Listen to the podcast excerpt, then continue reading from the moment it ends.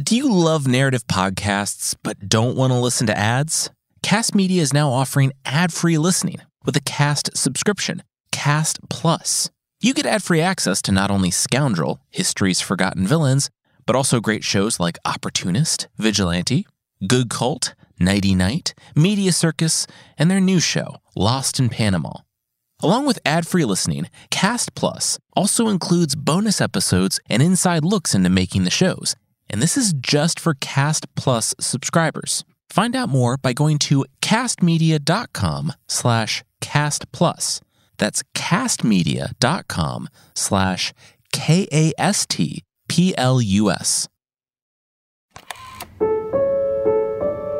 Cast.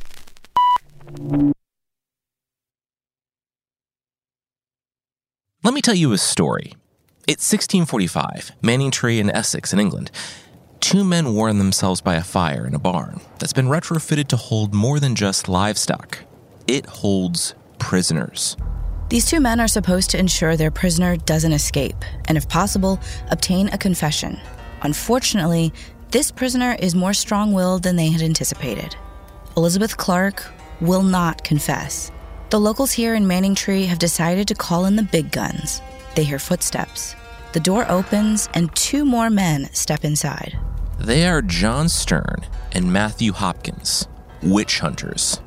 Stearne is not a man to be reckoned with on any day of the week, particularly when it comes to the subject of witch hunting. But the real force in this duo is Matthew Hopkins, better known by the moniker he will take later on, the Witchfinder General. Hopkins insists on removing Elizabeth Clark from the cell and taking her to the nearby Thorn Inn, where they will be better equipped to interrogate her. She protests. She has no desire to go with these two strangers. It was bad enough with the local witch hunters, but Hopkins' brutal reputation precedes him. The 80 year old Elizabeth Clark has already been through quite an ordeal, being accused by her neighbors of cursing the local tailor's wife and kept here for days. She's frail, impoverished, and only has one leg. She doesn't have the strength to fight back against two grown men. Not right now. We don't know what goes on in the Thorn Inn over the ensuing several days. Torture is ostensibly illegal in England, but witches create a different circumstance entirely. After all, when the immortal souls of the people are at stake, it only seems fair to subject these subjects to more scrutiny, as they described it. What was that scrutiny? Beatings, starvation, sleep deprivation. In time, Hopkins and Stearne get what they came for. They claim to witness Elizabeth Clark summoning several different familiars, devilish creatures who appear in animal form. Hopkins describes seeing the following appear to try and help Elizabeth a white dog named Jarmara, a greyhound named Vinegar Tom, who also turned into a headless four year old boy at one point. How Hopkins manages to suss out the demon boy's official age is a mystery. A polecat named News, a black rabbit named Sack and Sugar, and a series of other demons, devils, and monsters named but not described.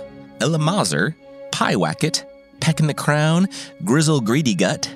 Yes, it seems that Elizabeth has truly been up to no good, consorting with the devil in Essex. But at least Hopkins and Stearne have put a stop to it, and have gotten names from Elizabeth of other witches in town who brought her into witchcraft in the first place. At least, that's what Hopkins and Stearne would have us believe.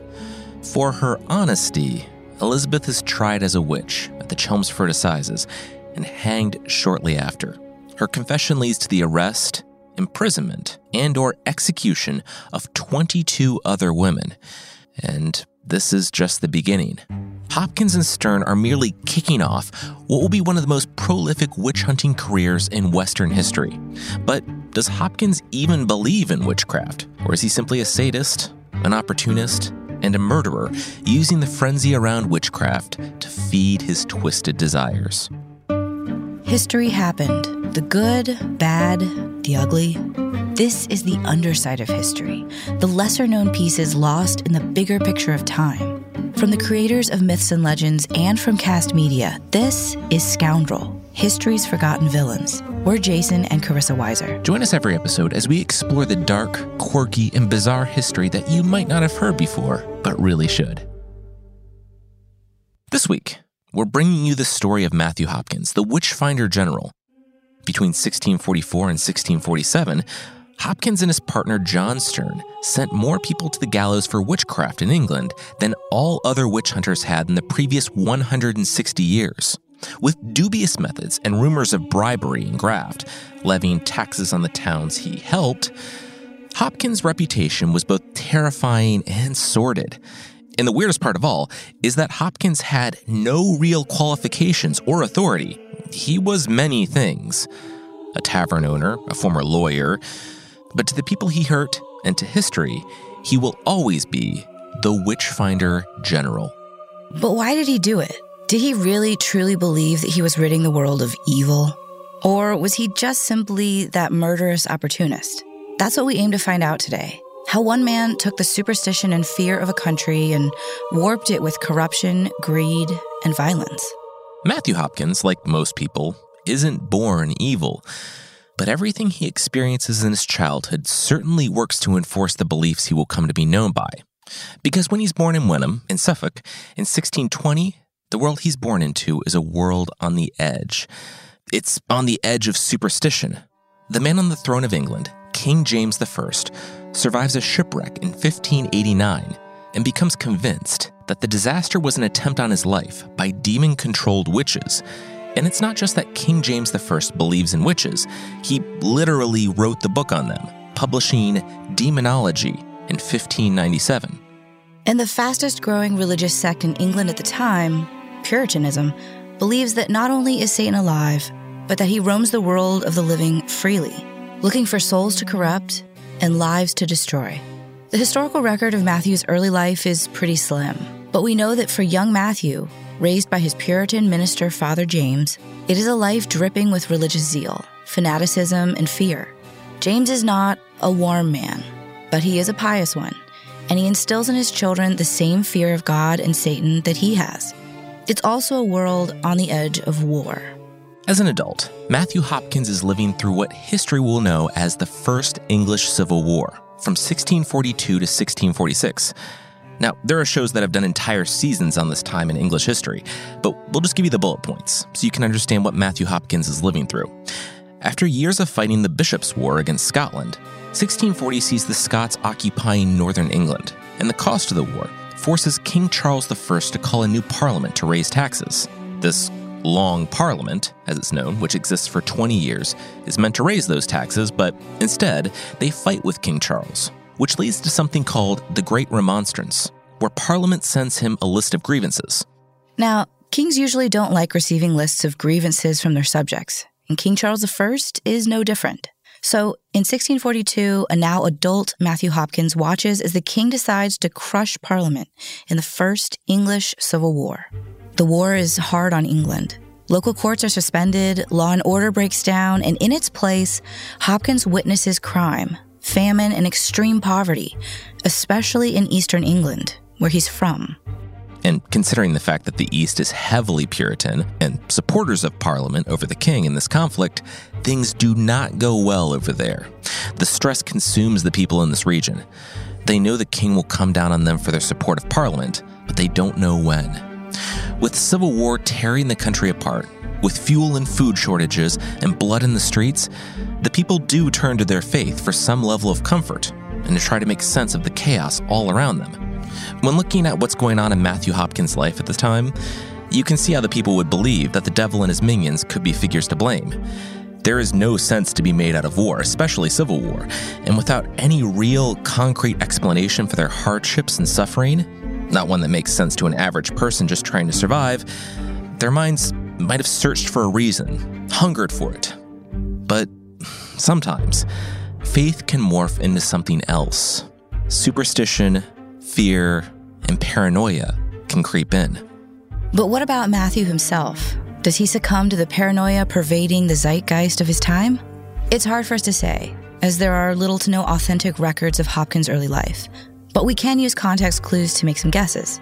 He was not an uneducated man, by many accounts, unconfirmed though they may be. He went to Amsterdam to study as a young man and may have even practiced law. He was also relatively well off economically, as his father made quite the small fortune from his ministry. So, while we don't know the ins and outs of Matthew Hopkins' childhood psyche, we know he had access and privilege that many others did not have. And yet, he chose to torture and kill, and he made a fortune of his own from it.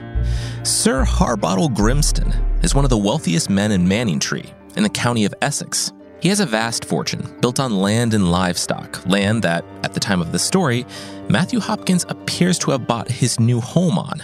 But for several years now, since about 1640, something has been plaguing his livestock. Sir Grimston has called on farmers, veterinarians, doctors, and scientists to try and explain what's killing his animals.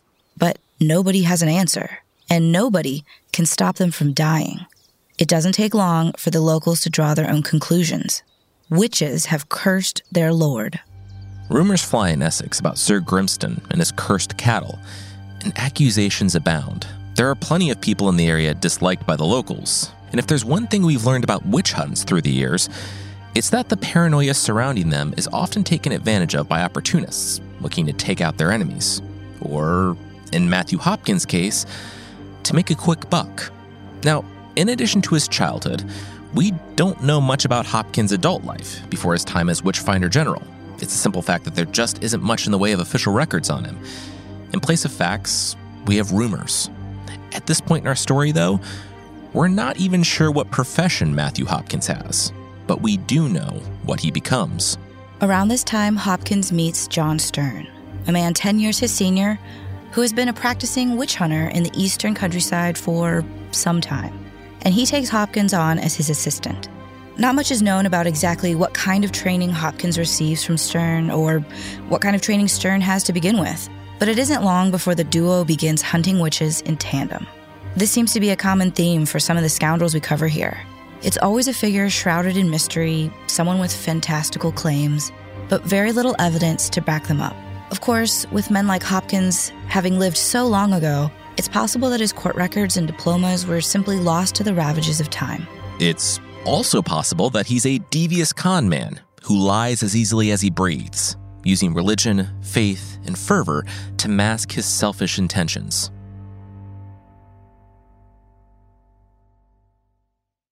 Hey everyone, Jason and Carissa here. If you're enjoying Scoundrel History's Forgotten Villains, we would really appreciate it if you left us a rating and review. Also, we'd love your feedback. Go to kastmedia.com slash scoundrel feedback and answer our survey. Thanks. You can listen to Scoundrel, History's Forgotten Villains ad free on Amazon Music.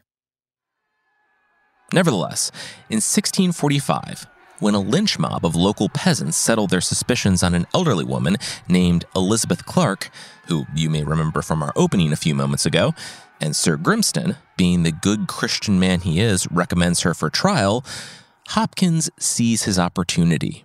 A fire stokes at the Thorn Inn, Matthew Hopkins and John Stearne have been torturing 80 year old Elizabeth Clark for days now.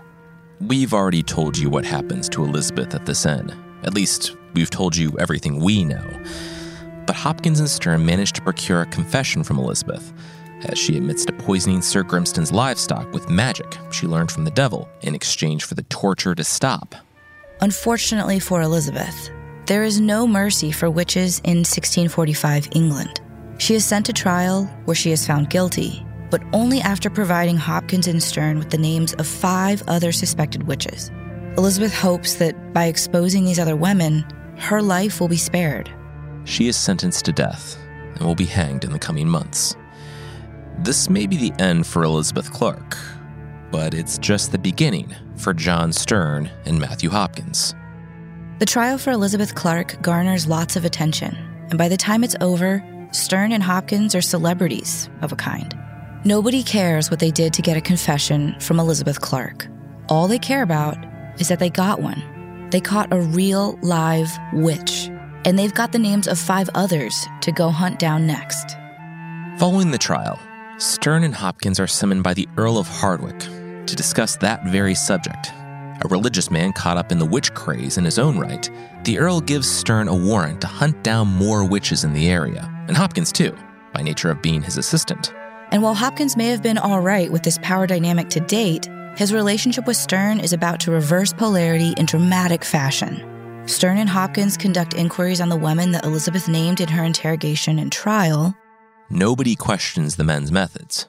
After all, they are battling the devil, aren't they? The five women they inquire about give up more names, and in all, our witch hunters apprehend and jail 23 women. It's full on panic here in Manningtree. Nehemiah Wallington, a Puritan writer, pens the lurid information uncovered by Stearne and Hopkins' interrogation of these suspected witches. One of the most salacious accounts is that of Rebecca West, a young woman accused of consorting with the devil along with her mother, Anne. Rebecca is subjected to the same treatment as Elizabeth Clark and all the other women until she finally confesses that she was forced into a sexual relationship with the devil by her witchcraft practicing mother, Anne and that only her mother's death could save her from the unholy contract she had been bartered into. And Anne, the mother, is hanged to free her daughter from the deal with the devil. By the end of this particular investigation, if you can call it that, 17 other women are hanged as well. Four more women die while incarcerated by Stearne and Hopkins. Only Rebecca West survives. Whether the devil honors the clause in his contract to free her in exchange for her mother's execution, we can only wonder. We don't have to wonder what Matthew Hopkins thinks. He's pretty pleased with himself. A perfect score so far. Hopkins, 23, Witches, 0. He even decides to start going by a new nickname. It's not an official title or anything, but hey, it sounds good. So he spreads the word around the countryside that he will now go by the moniker that will come to define him in history the Witchfinder General. Enjoying his newfound celebrity and hungry for more fame and fortune, Hopkins takes Stearne west, looking for more witches to hunt and kill. And this would turn the English countryside into an inferno. Back in 1643, before Hopkins and Stearne really made it big, the Earl of Manchester, Edward Montagu, is pretty worried about idolatry, heresy, and superstition. Basically, he doesn't like anything that wasn't explicitly Puritan. So he enlists the help of a man named William Dowsing to make sure that Puritanism is the law of the land, at least in the East. Dowsing's idea of how to go about this is completely depraved. Dowsing and his men burn non Puritan churches, vandalize icons and idols, murder and maim all in the name of encouraging Puritan extremism. It even gets so bad that Oliver Cromwell, one of the most influential politicians in Parliament at the time, and in English history, but that's another show, has to step in, stripping Dowsing of his title and power. And if Oliver Cromwell thinks you've gone too far, that's something. But by this point, it's too late. The towns and villages of Suffolk are either completely destroyed by Dowsing's hand or their people are pulled into his extremist fervor. But this is not a story about William Dowsing.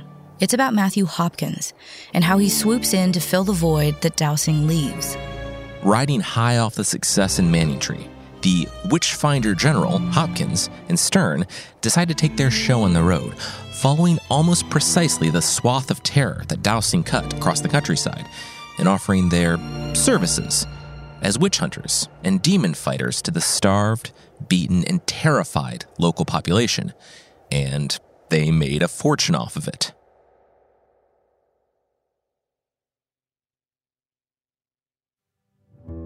Hopkins and Stearne's MO was simple set up camp near one of the towns or villages still reeling from Dowsing's work, where the people were ready and willing to accept any kind of answer for why their lives had taken such a turn, and then wait to be invited in. That's the wildest and perhaps most depressing part of this story. Hopkins and Stearne never forced their services on any of these places, never coerced or persuaded these people to inform on their neighbors or attack each other. They always invited them in, welcomed them, encouraged them.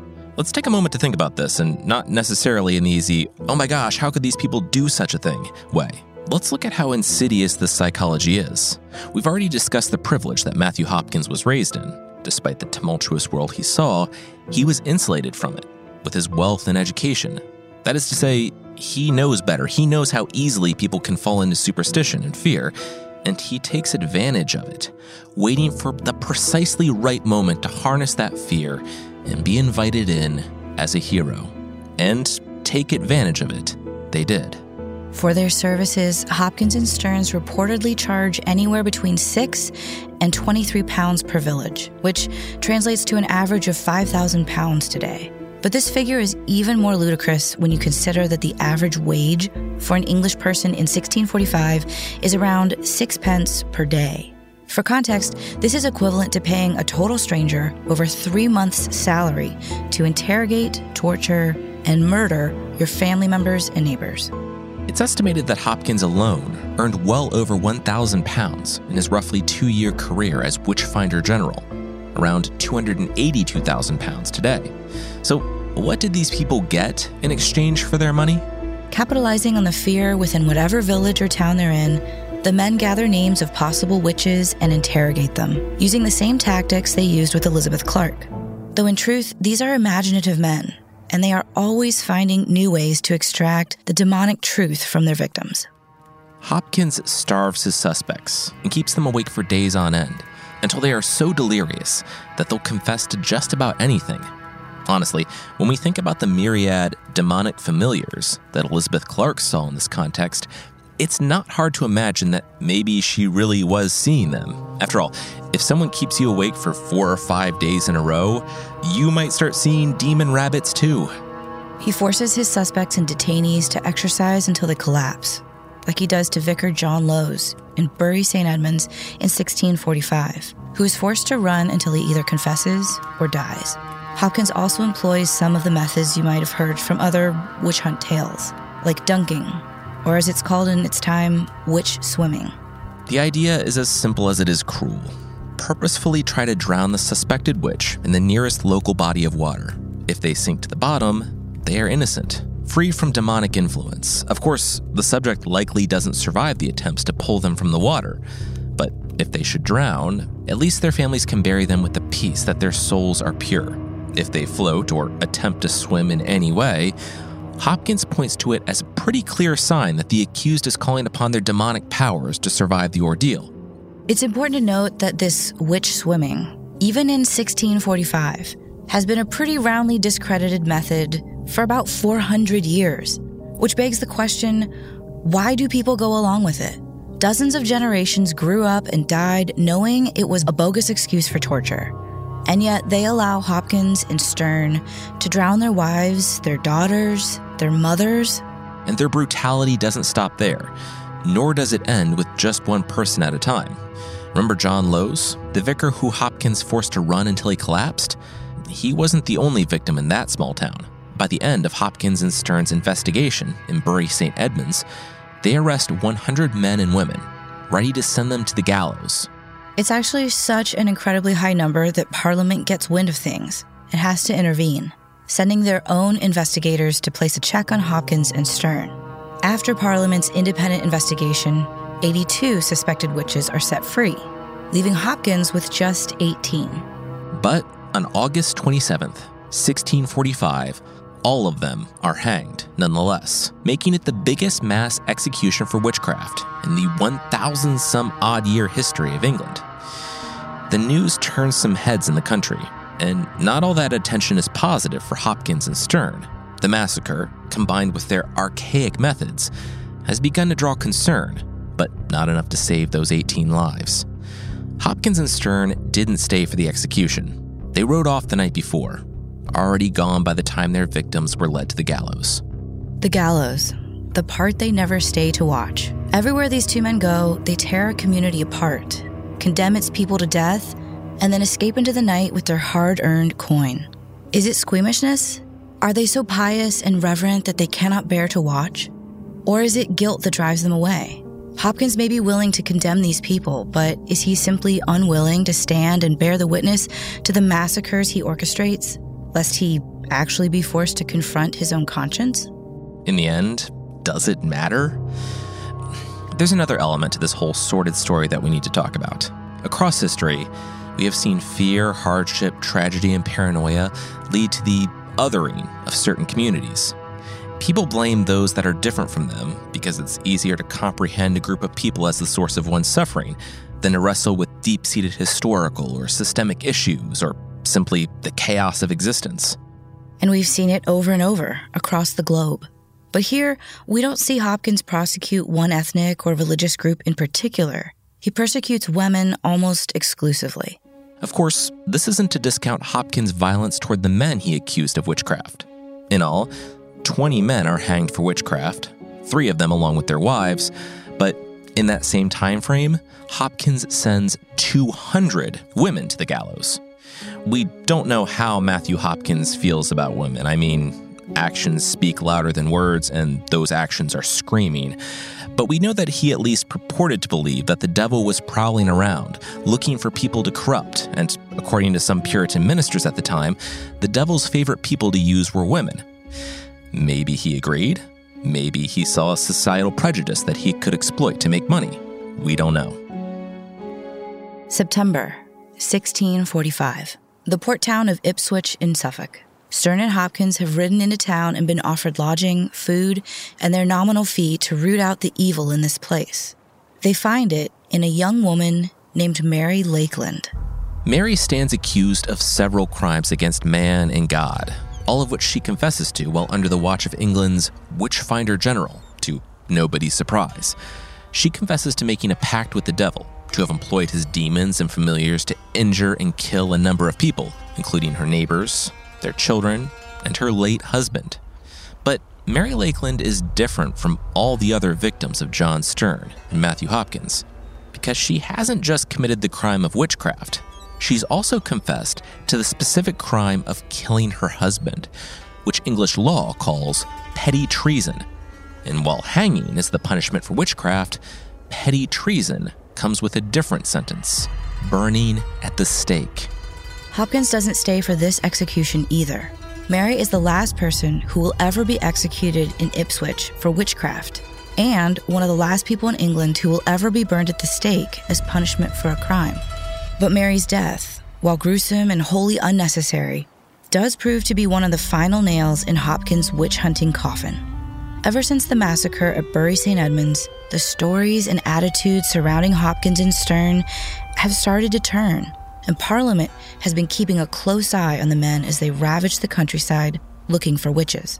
He doesn't know it yet, but Mary Lakeland will be the end of the Witchfinder General. By the end of 1645, England is a different place. The English Civil War that has ravaged the country, and especially ravaged the East where Hopkins works, is coming to an end. King Charles I loses to parliamentary forces, and while he avoids capture, his army is decimated this is not good news for Matthew Hopkins and John Sterne. The king is one of the few people left who support their warrant to rid the East of witches. And since the massacre at Bury St. Edmunds, the members of Parliament have begun to wonder if Hopkins is more trouble than he's worth. And it's not just Parliament. Public opinion is turning against Hopkins as well. John Gaule, a Puritan cleric, is disgusted with what he's heard about Hopkins and Stearne and their barbaric tactics. Gaule is a self professed skeptic when it comes to witchcraft, at least what would pass for a skeptic of his time. Gaule accepts that witchcraft exists, but he takes a legalistic approach to rooting it out. That means a stricter standard of evidence in witchcraft trials, a disregard for the personal, unsubstantiated testimonies of witnesses, and a total abandonment of the torturous methods that Hopkins uses. In 1646, he publishes his ideas in a book called Select Cases of Conscience Touching Witches and Witchcraft. In it, he cites several of Hopkins' cases, using the very same events that made him famous to make him infamous.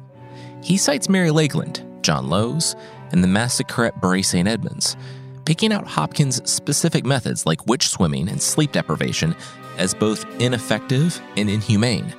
Hopkins responds to the criticism by writing Gaule a letter, threatening that if he keeps writing about him, he might just have to go looking for witches in Gaule's neighborhood. And there's no telling who in his family may be found consorting with the devil.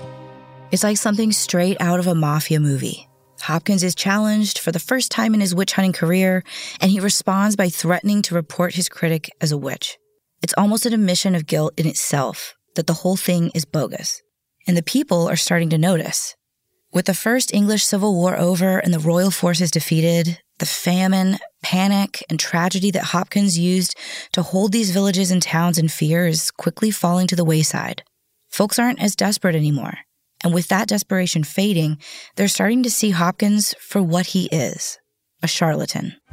Matthew Hopkins and John Stearne are summoned to Parliament, accused of torture, and without the support of public opinion, he has no answer.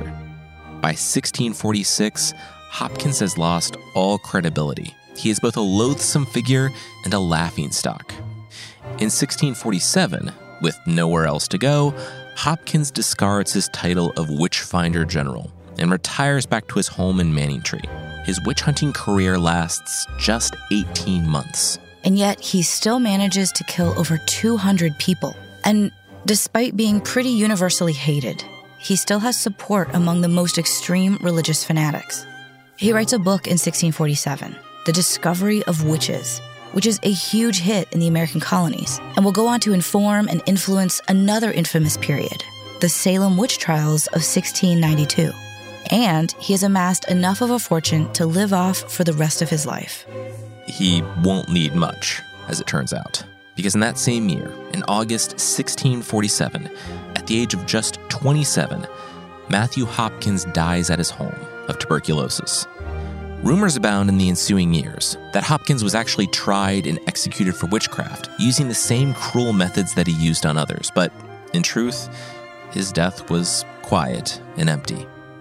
So, what do we take away from this story? What is the legacy that Matthew Hopkins, Witchfinder General, leaves behind? One of the interesting things about Matthew Hopkins is that there is so much about what he did and so little about who he was. He kept his true self hidden from the world it's difficult to know what really motivated his behavior, but we can take a guess. We can think about what it was like growing up in an age of such instability, superstition, and fear. We can imagine the paranoia that living in a reality like this creates. England is the home of Blackstone's ratio, the idea that it's better to let 10 guilty persons go free than to let one innocent person suffer. And yet, it seems that in his fear and paranoia, Matthew Hopkins came to believe in the inverse Better to kill 10 innocent women than let one witch go free. Maybe he believed that with the soul of a country at stake, his position wasn't just defensible, but right. Or we can think about the numerous voices of dissent and criticism that Hopkins faced, especially later on in his career. We can think about the methods he engaged in, the drownings, the torture, the coercion, all of which were already discredited and very much illegal in this time, but which he used anyway to procure the outcomes that he deemed acceptable. We can think of the men and women who never came home to their families because he condemned them to die and then left before their executions with the cumulative wealth of an entire community in his pocket. The truth of this story likely lies somewhere between these two extremes, and that makes Hopkins even worse. It means that he knew better, and yet he chose to be evil. He had every opportunity to behave differently, and he chose to succumb to his own fear and to wield it as a cudgel against the very people he claimed to want to save. Scoundrel History's Forgotten Villains is executive produced by Jason and Carissa Weiser and Colin Thompson. Today's episode was written by Jeremy Novick. It's produced by DJ Lubell, edited and sound designed by Anton Doty, and mixed and mastered by Matt Sewell. Scoundrel History's Forgotten Villains is a Kast original podcast.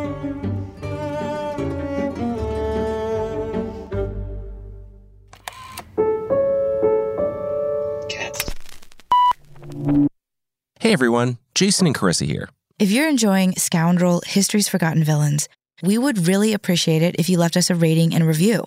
Also, we'd love your feedback. Go to kastmedia.com slash scoundrel feedback and answer our survey. Thanks.